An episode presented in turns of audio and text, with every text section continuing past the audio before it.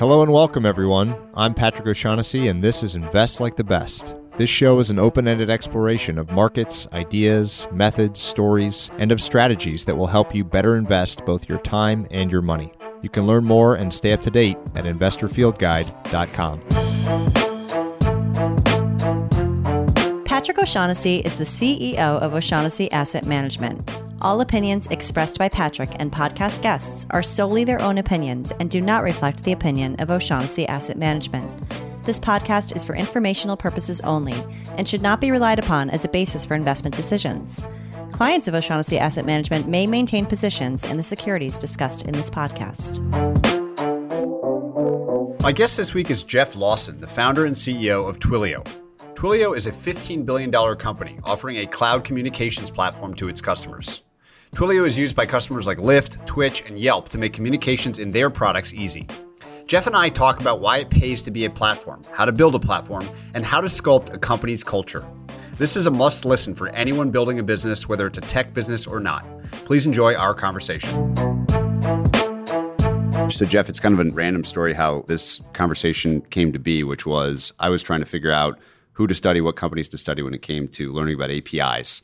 And a friend mentioned that Twilio should be the first company I go read all the financials. I found you on Twitter, and on Twitter, you have a number that you can text. So I texted that number, and sure enough, it works. it got to you, and I invited you, and here we are. So, a great example of the company technology itself leading to a really interesting conversation.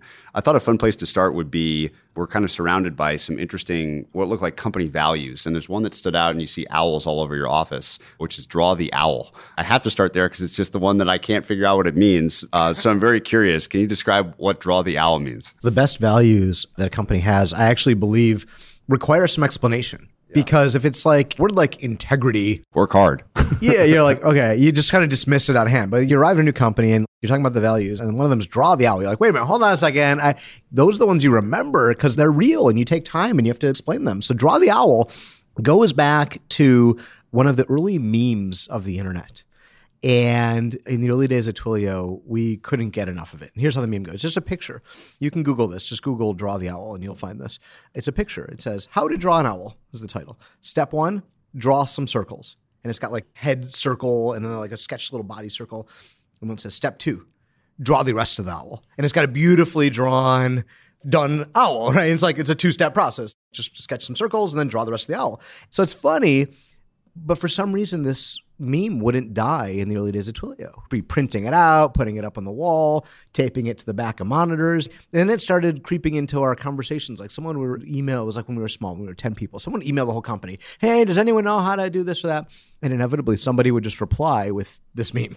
And we're like, why is this funny? Why does this work? And we kind of thought about it and we're like, well, this really represents the very notion of what it takes to get something done, to build something. Because there is nobody here who's going to give you the instruction book of here's exactly the 100 steps you have to go through to actually get this job done or to build this company because it's not that obvious. The opportunity is here because we have to figure it out. And so the subtext underneath Draw the Owl is figure it out, ship it, and iterate. There's no instruction book, it's ours to write. And it's this call to action, really, if you think about for builders saying, look, when something is hard or ambiguous or you don't know how to do it, well, our job is to go figure it out. And that's exciting. And that's what gets us out of bed in the morning. That's why we love doing what we do because if there was an instruction book, if we were painting by numbers here, well, guess what? It wouldn't be interesting. And also, there wouldn't be an opportunity. I think about Twilio like we were really the first API business. I remember when I started fundraising back in 2008, started the company, built our prototype, talked to customers, got early customers on board, and I went out to go raise money for our seed round in 2008. And the wisdom, the advice that I got from the investors I talked to was generally hey, look, developers, they aren't a customer, and APIs, well, that isn't a product. That's like a feature of a product. It's not the product. And so go build a product. Go build an app that does something. If you want to add APIs to it, go have fun. But the APIs aren't a product and developers aren't a customer. Our early customers were telling us a different story. They were saying that we were filling a valuable hole for them and that they needed our product. So we listened to our customers. And so I always thought, you know, you think about Draw the Owls. Well, customers need a thing, and it's not conventional to actually build an API as a product, but you know what? I think this is what the world needs. And so we followed our vision there. And more importantly, we followed our customers. And they led us to build this platform company, which is quite different from most product companies, especially of that era in 2008. And I'm glad that we did. And I think that was the beginning of many such instances where we really followed our customers and followed our vision to be able to build something that conventional wisdom, if we were painting by numbers or following the playbook, would not have led us to where we are. And those are the moments where I think are the most exciting, actually, as an entrepreneur when you get to do something that you feel is right and your customers are telling you is right, those are the best moments of doing. Because you're not just sort of rinse, wash, repeating some well trod thing. You're actually figuring out hard problems. And that's what's so exciting. So that's what Draw the Owl is all about. It's an awesome mentality for builders. And you mentioned two kind of ideas, developers and APIs there that I want to spend some time on. So for the uninitiated, maybe describe what's important for them to know about what an API does, what it represents, why it's different than a, an app that you can click on stuff and interface with. Absolutely. APIs are building blocks that developers use to build applications with. And so if you think about applications are a solution. They do a thing. So if you need a solution for, I don't know, your marketing, you can go buy an app and it does its thing. And if you need a contact center, you can go buy a contact center app and it does its thing. Whereas APIs are building blocks that are designed for developers to take and stitch together to go build something. Now think about every app on your phone. Every app on your phone is using some amount of compute power. It's storing a bunch of data. Almost all of them, it seems like, use some kind of geolocation or maps. They all take payments. They all do communications. And if every developer at every company had to go figure out how to do those things by themselves, the world would be moving at a much slower pace. In fact, much of what we see on our phones today wouldn't be built if it was that hard, if you had to go invent everything yourselves. So instead, what developers can do is take APIs that provide infrastructure and glue them together to build an app much more quickly and much more scalably and much more globally than they ever could before. And you think about that's what AWS is all about. AWS provides compute and storage as a service behind an API so that a developer can bring compute and storage into their app very easily.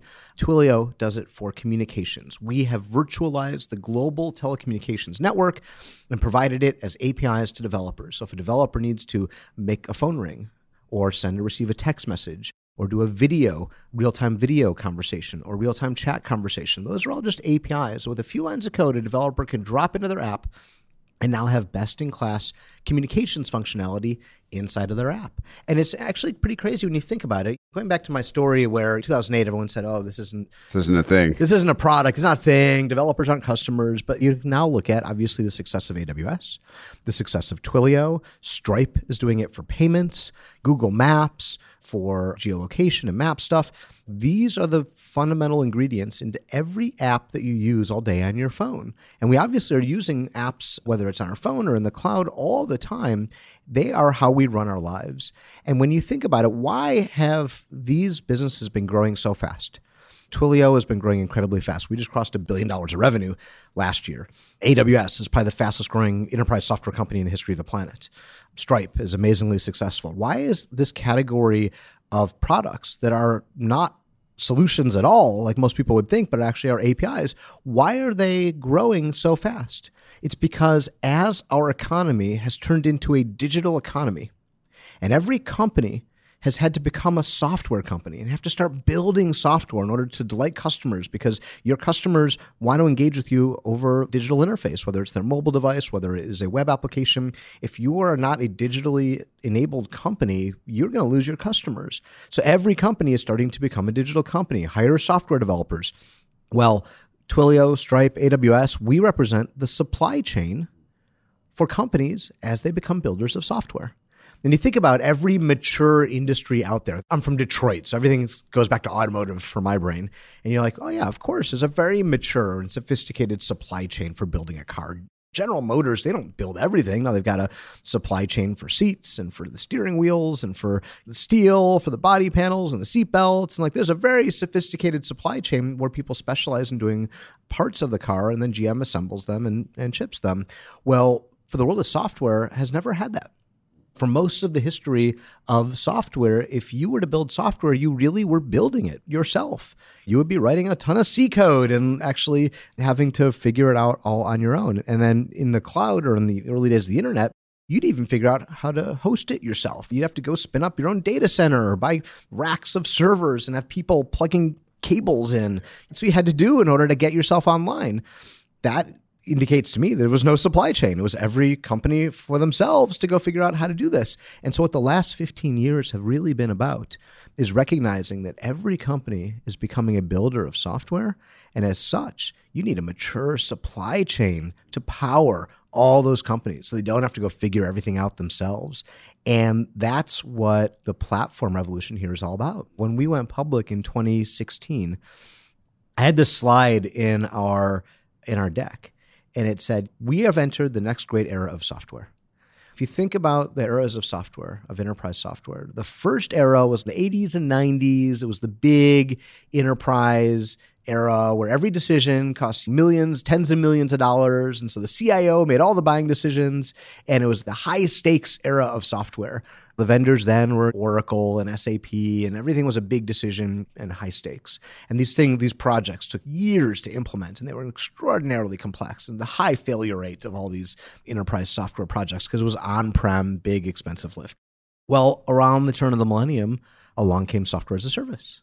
And suddenly it became a lot less risky to do software because you could, instead of having to go spin up a data center and rack up a bunch of gear and hardware and software and the types of stuff that only the CIO could do, well, now any line of business owner inside the company, the head of sales could go put in Salesforce and they could buy it themselves and they didn't even need an IT department to implement it. They could ha- just essentially buy it online.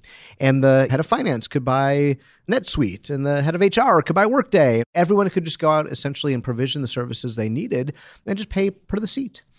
And most people think that software as a service is the latest and greatest thing. Like that is software. But actually, the fastest growing enterprise software company in history doesn't sell software, doesn't sell seats, doesn't sell anything like that. It's AWS, and it's a platform model. When you look at it, the success of AWS, the success of Stripe, the success of Twilio, this indicates to me that at the scale that we're all operating at, at the pace at which we're all growing, this is a new era of software. And it's that supply chain that is powering the need for platforms to provide things like compute, storage, payments, or for Twilio, communications because these are the fundamental ingredients in every app that we use and every app that companies are building. So you sit in a very privileged seat because you get to sort of see as a platform, maybe not knowing ahead of time how developers are going to use you, but then being able to observe sort of the interesting ways in which they do so. You mentioned this idea, and I love this idea of build or die as a replacement to buy or build. I'd love to just hear you riff a little bit about how you recommend people out there that run businesses which are not software businesses but understand this shift and want to orient themselves to becoming software providers or incorporating software into their business model. You've gotten to watch so many do it. What recommendations would you give somebody like that out there that's running a business? Yeah, it's fascinating. I mean, if you think about for most of the history of software, your company would need some sort of, let's say, back office system. You need a new financial software, something like that any kind of functionality you might imagine, it would be really common to have a CIO, and that CIO would undergo a build versus buy decision. And the decision is really, well, should we go build this? Should we hire developers and build this part of our company? Or should we just buy something from a vendor? And for most of the history of software, you'd run that process, and some vendor would come in and say, you know, look, why would you reinvent the wheel? We've already built this thing that you need. Is this really the source of competitive advantage? Your financial system or even this your marketing, whatever, like that's not your competitive advantage. You're not going to build software to compete here. Go compete on your main thing. Let us take care of this for you. And honestly, they had a point. And so most companies would just outsource all parts of their company and they would just buy vendor after vendor, solution after solution, rack them up somewhere or outsource it entirely. Even look at the IT departments most companies in the 90s and early 2000s would get completely outsourced to BPOs and things like that. And people said, you know what, all this technology we use to run our company, it's a cost center. And as such, we're supposed to make it as inexpensive as possible, as cost effective as possible. Outsourcing it makes a ton of sense. But suddenly, around 15 years ago, around when the web started really becoming mainstream, when mobile started to really hit, company after company realized that software, digital interfaces, was how they were going to talk to their customers and how they're going to compete in the market. Think about banks. When's the last time you walked into a bank branch? Your bank is now an app. And so if your bank is outsourced its app, well, that's probably not very good. If they saw it as a cost center, well, that's probably not a good indicator of how happy your customers are going to be when you view your product experience as a cost center. And so in every industry, they've started to realize actually building software is the source of our competitive advantage. Because if we are going to let either our competitors or maybe even some digital disruptor, some startup come out of nowhere and build this amazing product experience because they really understand how to build software, they know how to listen to customers, take customers' feedback and implement it quickly into the product and iterate, iterate, iterate, those are the companies who are going to win. And so when suddenly that is how customers are judged you, how good you are at listening to them and building great products and great customer experiences, that is how customers judge you. That's how customers reward you with their business and their loyalty. In that world, you can't think of it as build versus buy, it's build versus die. Because if you don't build, and you don't listen to customers and you can't answer customers' needs and you're stuck with the same experience that everyone else who's outsourced their product has, well, then guess who's going to win? Some new startup that comes along and is brilliant at building product, or the incumbent company that gets it and starts building, hiring software developers, listening to customers, iterating your way. You know, one of my favorite examples of this is what's going on in the world of finance, especially in banking, especially in Europe, because they've got a lot of progressive laws about requiring openness. And so you've got all these challenger banks companies like Bunq or N26 are coming in as software companies. And they describe themselves as we're software companies that happen to have a banking license. And they build these amazingly beautiful customer experiences and the apps are incredibly easy to use and they just they look like think about the most modern easy to use app in your consumer phone there like or Netflix or whatever you want to think of as the as just a great app. Well these banking apps are that easy to use. And so that's how the digital disruptors are coming up in Europe and saying, "Hey, look, this is an amazing product experience and our core competency is is not even banking. Our core competency is is actually software." And we just happen to have all the licenses and things we need to do to be a bank. But really, we're here to serve you with amazing software. And they're winning millions and millions of customers are switching to these brand new digital banks. But here's the most amazing thing in response to that, the incumbents are doing the same thing. So one of our customers is ING Bank. ING is fascinating because several years ago they promoted a new CEO and he came in and the first thing he did was said, "We as a bank are becoming agile. And I'm not talking about just the software developers. They're going to do sprints. That's almost a given. The whole bank is going to start acting like an agile set of agile teams.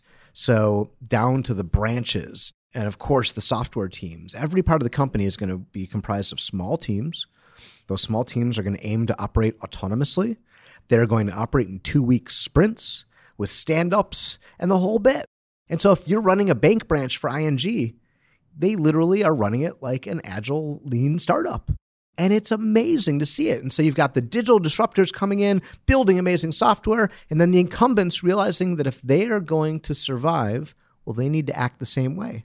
And ING is this amazing example of truly top down. It was an amazing video on YouTube, Agile at ING. I think if you Google that, I'm sure you'll find it and it's fascinating. It's a fascinating watch because you get to see the leadership of one of Europe's largest banks, not the technical leadership, the business leadership say, we have to be agile. Every part of this company has to operate like a startup or else we will lose.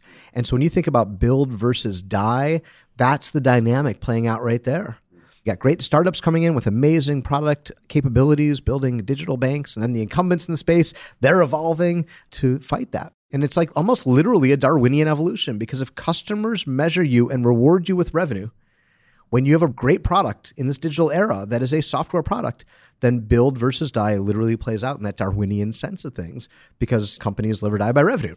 I've talked to some of the senior folks at AWS about this notion of customer intimacy and building or extending, in their case, the platform very much like Twilio's in ways that align with their customer needs, not just by asking them, but by living with them.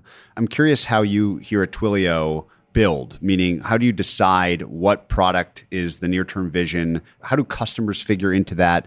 So, for those that are building software, what would you recommend as the proper sort of product mindset? Well, at Twilio, we have a number of things that we do, but for us, the most interesting thing is the fact that as a platform, it allows us to learn from our customers. So if you think about a product company that has like a solution, when you have a solution, you've made a lot of assumptions about what problem your customer needs solved and how they want it solved because that's the definition in some ways of a solution. And so you build a solution, customers who have that problem can kind of hover around your solution. Customers whose problem is just a little bit different than what you imagined, well, they probably you're not going to intersect with them. Or if you do, salesperson will quickly qualify them out and say, customer, you are unqualified to be a customer. You're like, what a weird concept that is to unqualify a customer, disqualify a customer. And so, what I love about being a platform is that as a set of building blocks, customers can go build just about anything. And when we talk to customers to find out why they're building the things they're building, it is extraordinarily enlightening because when a customer, like let's go back to that ING example, they built an entire contact center on top of Twilio. See, I had this problem. They had 17 legacy contact centers that they had on prem, cobbled together over the years, and they needed something better. And so their team came to Twilio and started building a contact center on top of Twilio. And when we went and talked to them and we said, first of all, thank you for your business. Now I want to better understand why is it you're building? There's so many solutions out there in the contact center market. Why would you go build your own on top of Twilio? That's not the path of least resistance. Now we make it a whole lot easier than it would have been 10 years ago, but still you could just go buy some solution and call it a day. Well, they painted this picture for us of the contact center market that was just broken. And they said, there's nothing out there that meets our needs. And that's why we are building our own on top of Twilio, because with your building blocks, we can finally build the contact center we've always dreamed of. You say, huh, that's really interesting. And we go talk to a bunch of other customers who are doing similar things on top of Twilio. And we start to see this pattern emerge. The contact center market is broken. And most companies are still on prem. They've been stuck on prem for decades and they want to graduate to the cloud and they can't. And so, what being a platform allowed us to do was to listen to customers, observe how they use us, go talk to them, and then say, Did you want to go build all that stuff yourself? They say, Well, ideally, no. If you had delivered something that gave us the speed of an app, let us spin something up quickly and get to market quickly, but then the customizability of your platform, so great APIs allow us to build anything we want on top of it, that would have been fantastic. And so, based on those set of conversations, we built Twilio Flex which is one of our most recent products. It is a contact center application platform. And what's really neat about it is you can go in and spin up a contact center in the cloud in minutes. Just go click some buttons. Here's your contact center. And it does all the things you expect a contact center to do. It does voice calls and text messaging and chat and supervisor view and agent views and scales up to thousands and thousands of agents and all this kind of stuff. But the next step after you create your contact center, it says, and developer, download the SDK and start customizing it. And so really it's an API and it's designed for extension and integration and all this kind of stuff. And we would have never seen this opportunity in the contact center market that really the structural problem, the contact center market, we would have never seen it if we had just built a solution. Instead, it was having a platform where customers, by their activity, show us these hotspots on our platform of, God, there's something going on here in this contact center world. Why is everybody going and building that when you go ask the right questions? Make the right observations into what's motivating the customers to go use your platform in that way, you can really paint this very rich product roadmap going forward in the future. And so that's one of the neat things about being a platform company. And so I always sort of think if you have the opportunity to be a platform, and I know that's a word that's thrown around a lot, which I kind of irks me, yeah, right? Yeah. Like you said, we're a platform for clean teeth. You're like, you're a toothbrush. Don't call yourself a platform. But in the true sense of the word, a platform to me is something that allows customers the flexibility to really build the things that they need with developers and APIs. I mean, that really is the true sense of a platform. That affords you the ability to really learn from your customers. And if you get your product teams and your customers close together so that learning can happen quickly and iteratively, then you can really unlock a lot of opportunities for the company. And I've seen that work really well at Twilio. I love this question, ask your developer, that I've seen kind of related to Twilio. I think it was even on a billboard. Yeah, we've had that billboard up for, I don't know, six years now, I think, on the 101 here in I'm Silicon in San Francisco often. And so I, have seen that billboard. Can you describe what that means? Why is ask your developer such an important idea? Well, we were taking out the billboard. It was like 2014 or 2015, around that time.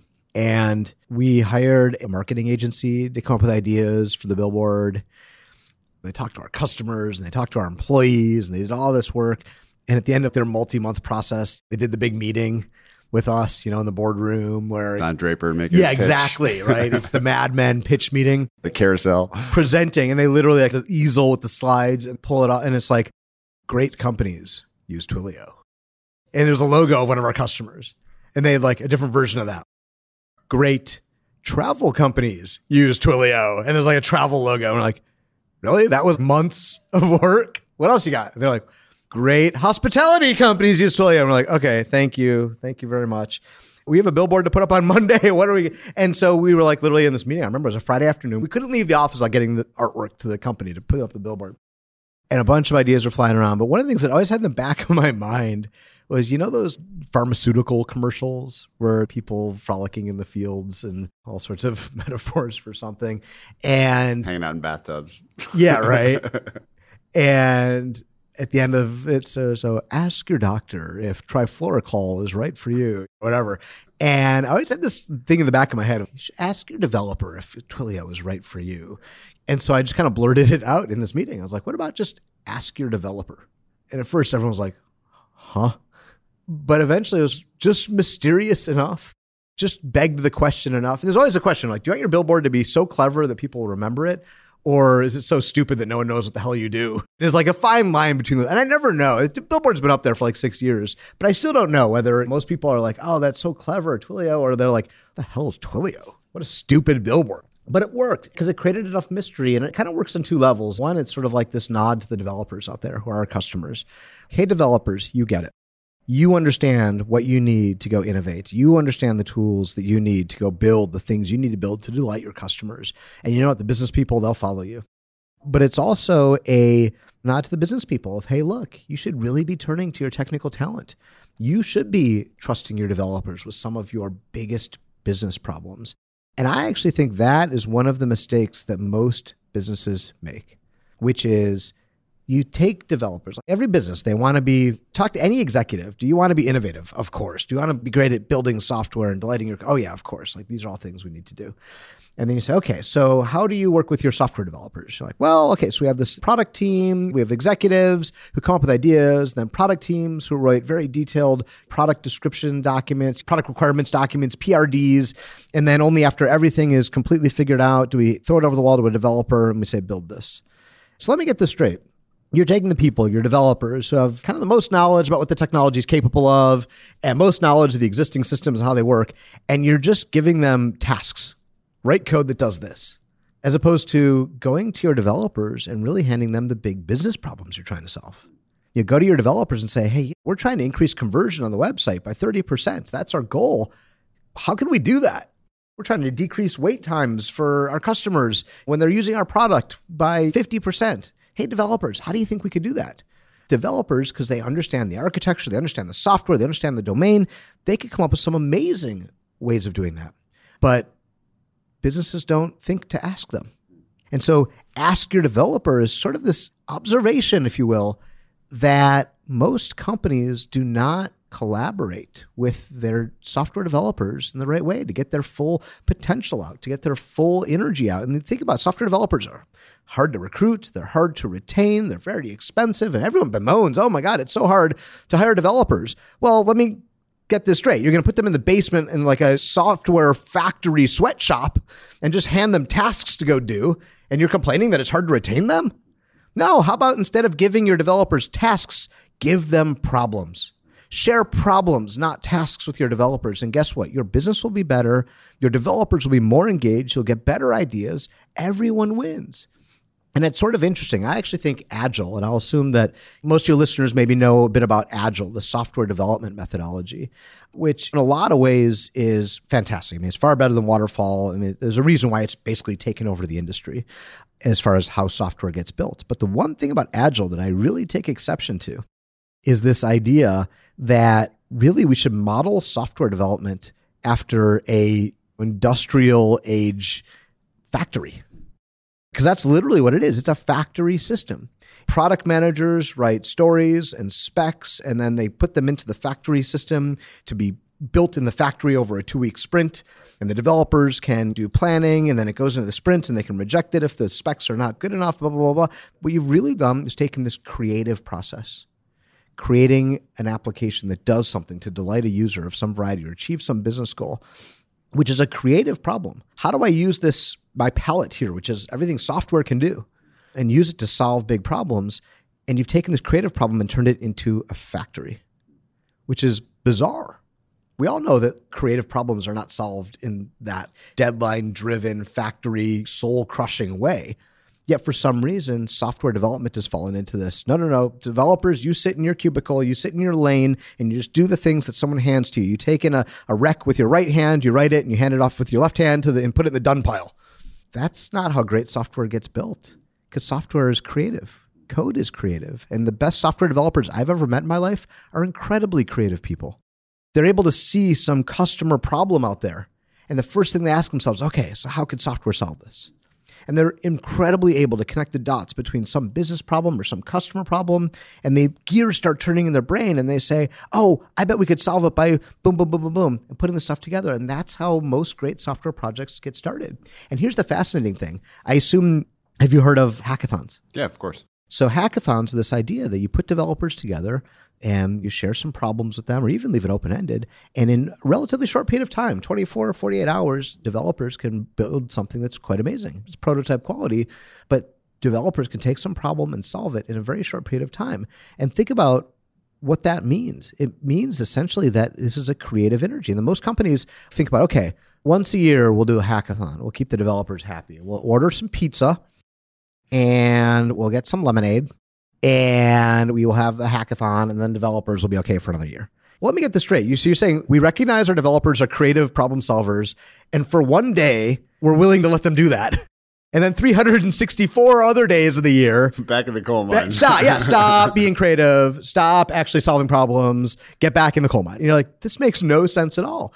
What the best companies do is figure out how to actually pull developers in to the problem solving part the here's this big business problem we're solving. Here's what our users need us to do and share problems with the developers and make them a part of actually the building of the solution and the designing of the solution and the ideation around the solution, not just here, I'm giving you a task, now go do it. The other fascinating thing I think about that whole hackathon thing is a lot of developers will do like hackathons on the weekend. This isn't as big, but several years ago, startup weekends were a big thing. Yeah, yeah where for a whole weekend, actually, a bunch of developers get together. I've been to a bunch of them, maybe like 100 developers, sometimes hundreds of developers get together for a weekend and build an idea. And sometimes they would even turn into companies. But they would just mostly be like thinking about, hey, I wonder if we could solve a problem like this. For a weekend, they would just go at it. And then Monday morning, they go back to their day job. And you think about it, what does that mean? How many professions do you on your weekend. That latent energy. Just... Yeah, I don't know, but the lawyers on the weekend after a long week at the firm go like, I'm going to go do some amateur lawyering on the side now. No, usually you're like, okay, I don't have to work now for a few days. Developers, they love doing that act, that creative act of solving a problem with software. They love it so much that so many developers actually do this as a hobby on the weekends. And you're like, let me get this straight again. Business, you pay their paycheck. And you didn't realize that your developers actually have so much more to give that they're actually doing the job you want them doing at your company. They're doing it on the weekend for fun. So figure out how to unlock that energy. That's what ask your developer is all about. Ask your developer. Don't tell your developer. Ask your developer about the big problems that they can help the company solve and the big business challenges, the big things your users need done. Ask your developers for how they should go about solving them. Don't tell them, here's what I need you to go do. I love this idea. Someone told me you don't hire great people to tell them what to do, you hire them to tell you what to do.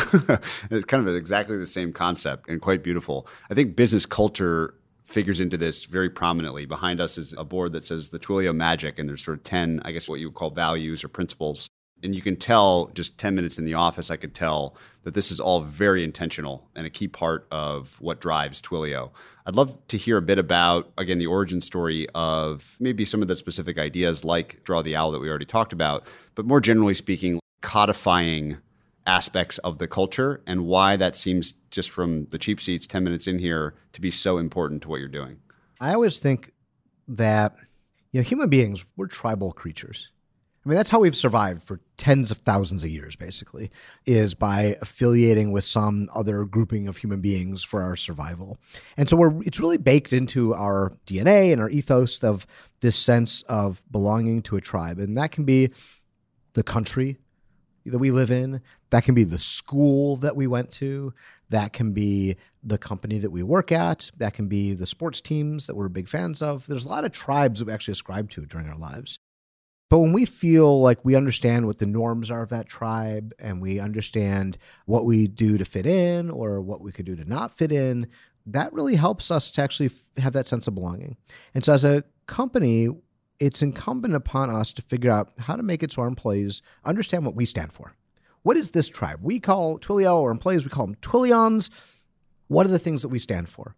Why are we an important grouping of human beings on this planet? And how do we fit into your life? How can you identify as a part of this tribe. Because if you don't identify, you're not going to do very good work, but you probably also won't enjoy it. We all strive, we crave being a part of tribes. Just think about the behaviors that human beings do. The reason we group together. There's religions and there's nationalities and there's school identities and brand affinities. Right now, I'm a member of the Nike tribe. I'm looking at my feet.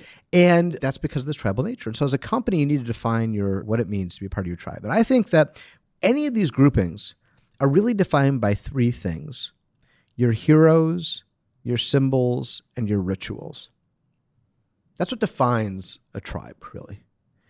And so, for a company, really defining your heroes, your symbols, and your rituals come to be the defining elements of what it means to be a company, what it means to be a, a, unique group of human beings that's different from the group of human beings occupying the office across the street or anywhere else.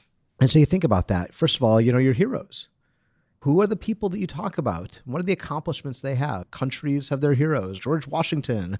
Religions have their heroes, but companies do too. And who do you call a hero and for what reasons is really important in a culture. What's a hero of yours? Well, I think we talk about customers all the time, and we talk about the amazing things customers have built. And so I think those are many of the heroes that we have at Twilio. I love, for example, Skip Potter, the CTO of Nike, spoke at our company last year, and he, you know, talked a lot about their vision, building unbreakable relationships with their customers, and using technology to do it, and being agile. That's a hero story. Serving someone like Skip and Nike is an incredibly powerful thing to unify us all together. Talk about the ING story I told before. There's a company, they've got 50 developers on a multi year roadmap to reinvent their contact center using our technology. And you're like, that's amazing.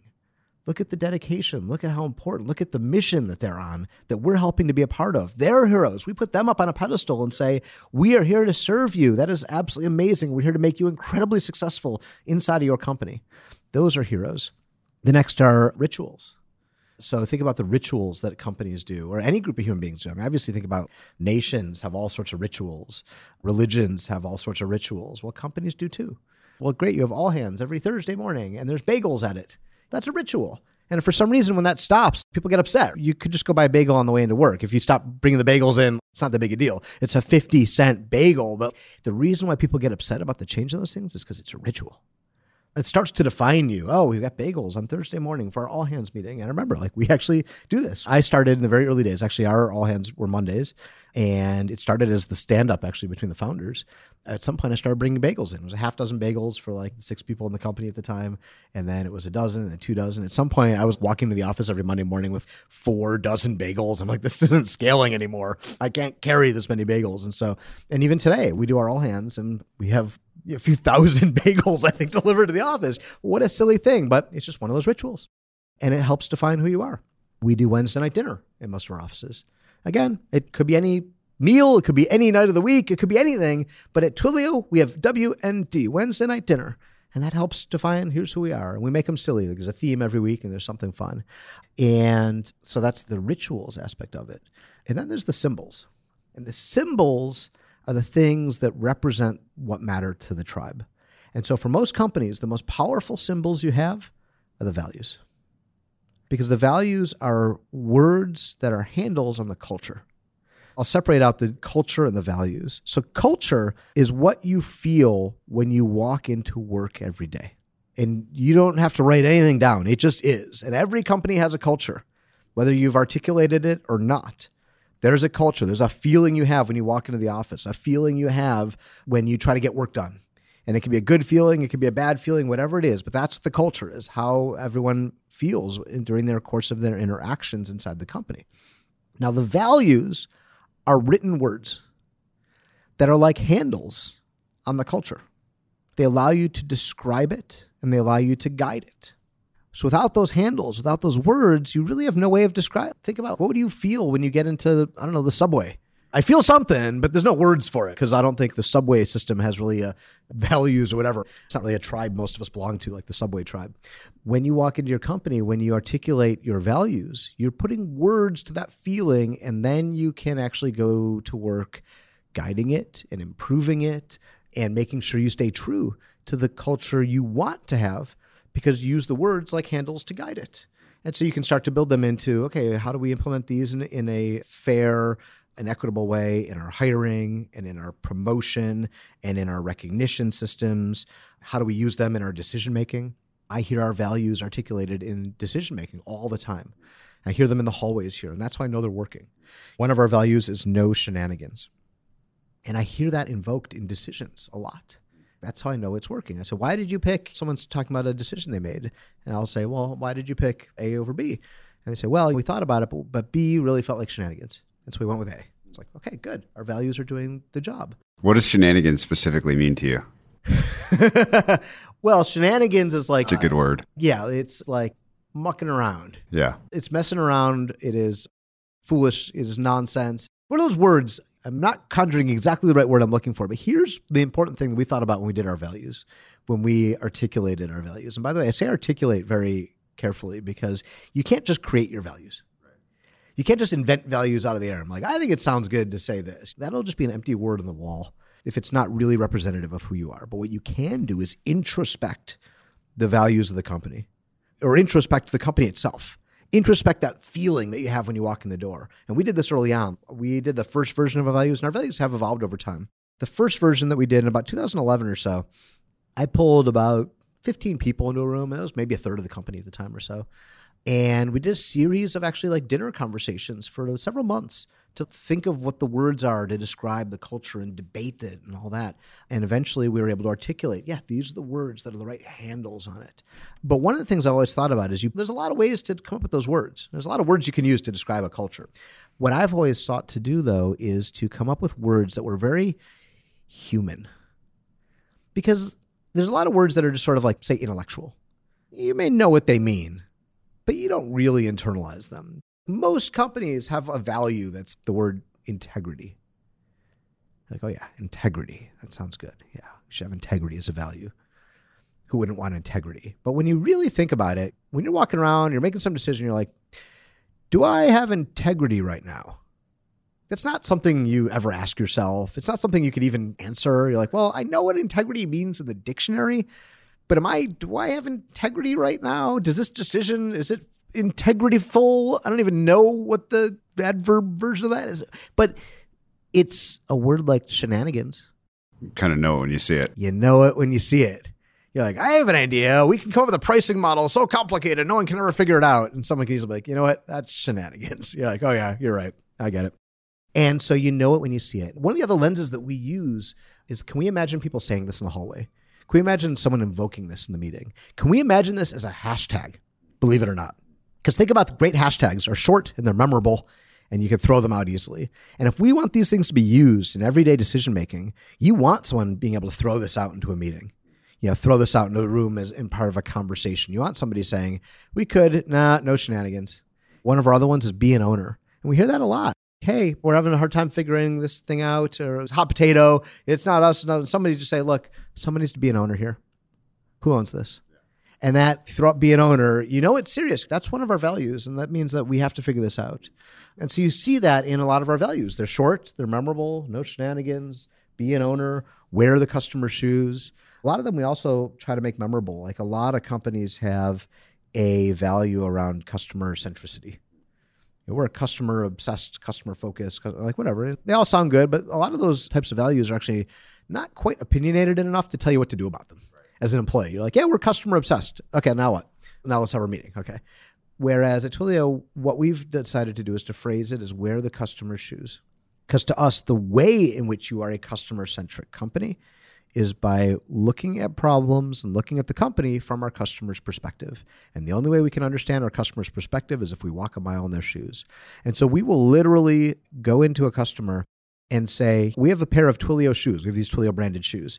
I will trade you a pair of Twilio branded shoes for your shoes. And we have customer shoes hanging all around our office.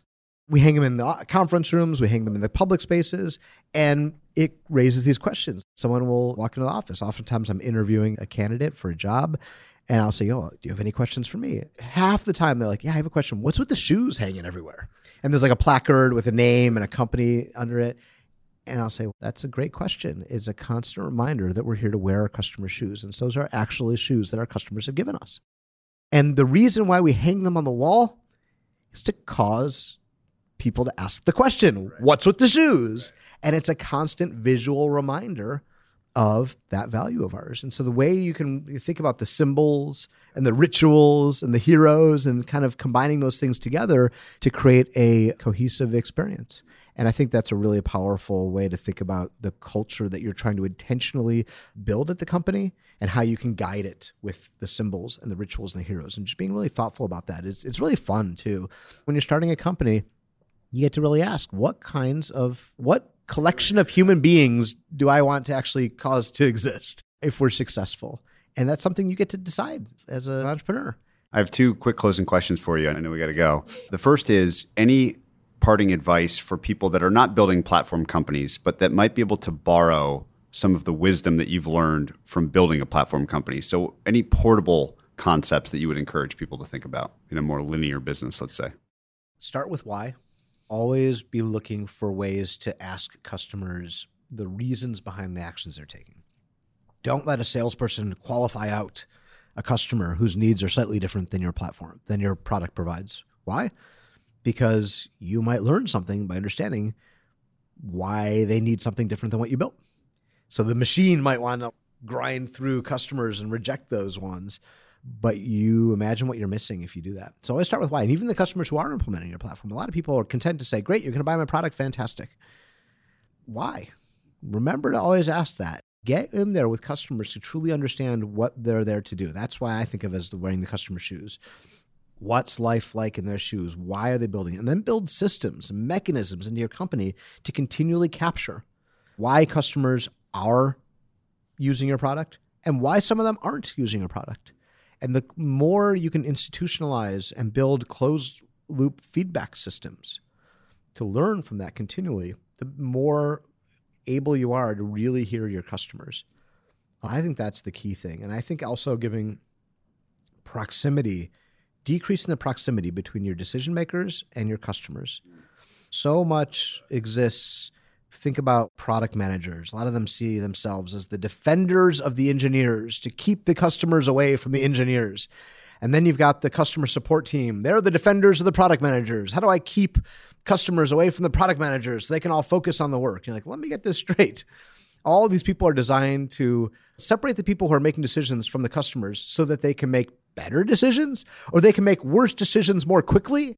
I guess that's what that is there to do. You're like, no, no, no. Create systems to actually create that proximity between your products teams and your developers and their customers. So for us, that means small teams. If you're a small cog in a giant machine, you feel really disconnected from serving your customers and you're just going to do what someone asks you to do and go home at 5 p.m. Whereas if you feel like you have agency over the outcome you're building for your customers, and you feel the empathy for what those customers need from you, that's the thing that creates that intrinsic drive to do your best work and to go beyond and solve big problems. So the more you can do as a leader to create that proximity between your teams and your customers, don't let the machine separate them. The machine wants to separate them. It wants to say we're here to protect people from customers and distractions, all this kind of stuff. But once you decide that customers are a distraction, you're done. Yeah. So my closing question for everybody is to ask for the kindest thing that anyone's ever done for you. To answer that question, I will point to a mentor that I had early in my career, a guy named Kevin O'Connor, who was the founder of DoubleClick, which was the darling of Web 1.0, invented the banner ad and really the first monetization system of the internet. He was an investor in my first company, an angel investor. And after the dot com implosion happened, and sadly my company didn't end up making any return for my investors, Kevin said, What are you thinking of doing next? And I said, I don't really know. And he said, Why don't you come out to my summer home in the Hamptons in the middle of the winter and just pull yourself up there and find one of your co founders from your last company? Just go and with basically in isolation, without a lot of distractions, let's go figure out our next company. And I said, Seriously? He's like, Yeah, I'll put some money in and let's go do idea number two. And so did that. I spent about nine months in the Hamptons in the middle of the winter. It was desolate. They didn't even plow the roads out there because the Hamptons, no one lives out there. yeah, it's yeah. empty in the winter. Most of the stores aren't even open. I mean, luckily there was like one grocery store that stayed open in the winter. They didn't plow the roads. I remember we would order stuff on Amazon just so the UPS truck would come plow the road for us. Um, once a week, we'd be like, well, we got to go restock. But Kevin was an early mentor and he'd come out periodically and we'd do brainstorming together and we researched, and we wrote a lot of business plans. I ended up starting, of all things, a bricks and mortar business as a result of all that work. But I was always very appreciative that Kevin a invested in my first company, which of course you know, he didn't have to do, but that was an investment decision. But then even after that investment didn't work out, he believed in myself and my other co-founders as entrepreneurs.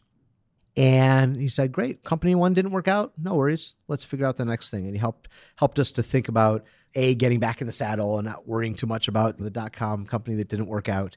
But then, in particular, had a lot of faith and also taught us a lot. And I learned a lot from him about being an entrepreneur, about being pretty resilient as an entrepreneur, and focusing on customers and focusing on the building that needs to get done. And so I that was uh, incredibly generous of him. Now, unfortunately, I've never made Kevin a dime he invested in my first company, which was dot com. It got caught in the whole dot com implosion, so he didn't make anything there. My second company, I was the first CTO of StubHub, and there Kevin ended up not investing in StubHub. Then my third company that we started as a result of that Hamptons brainstorming was a bricks and mortar retailer that Kevin, he was actually basically a partner of ours in building that company. That ended up not working out. You know, bricks and mortar retail is a horrible business. And then when I started Twilio, I, he was the first person I went to and he said, no, it's phone, developers, no, no, no APIs. No, APIs. No. And so, unfortunately, I've never made Kevin a dime. So, Kevin, I'm sorry. and I really appreciate all that you've done for me as an entrepreneur. And to anyone else out there who has the opportunity to mentor and help entrepreneurs to really unlock their visions with your money, but more importantly, with your time and with your knowledge and your expertise, that is a fantastic thing to do. That's the paying of, of the entrepreneurial industry here. Wonderful place to close. I've learned a lot from reading about Twilio and now hear from you today. So, I appreciate your time. Thank you, Patrick. It's great to be here. Hey, everyone. Patrick here again. To find more episodes of Invest Like the Best, go to investorfieldguide.com forward slash podcast. If you're a book lover, you can also sign up for my book club at investorfieldguide.com forward slash book club. After you sign up, you'll receive a full investor curriculum right away and then three to four suggestions of new books every month. You can also follow me on Twitter at Patrick underscore Oshag, O S H A G. If you enjoy the show, please leave a quick review for us on iTunes, which will help more people discover Invest Like the Best. Thanks so much for listening.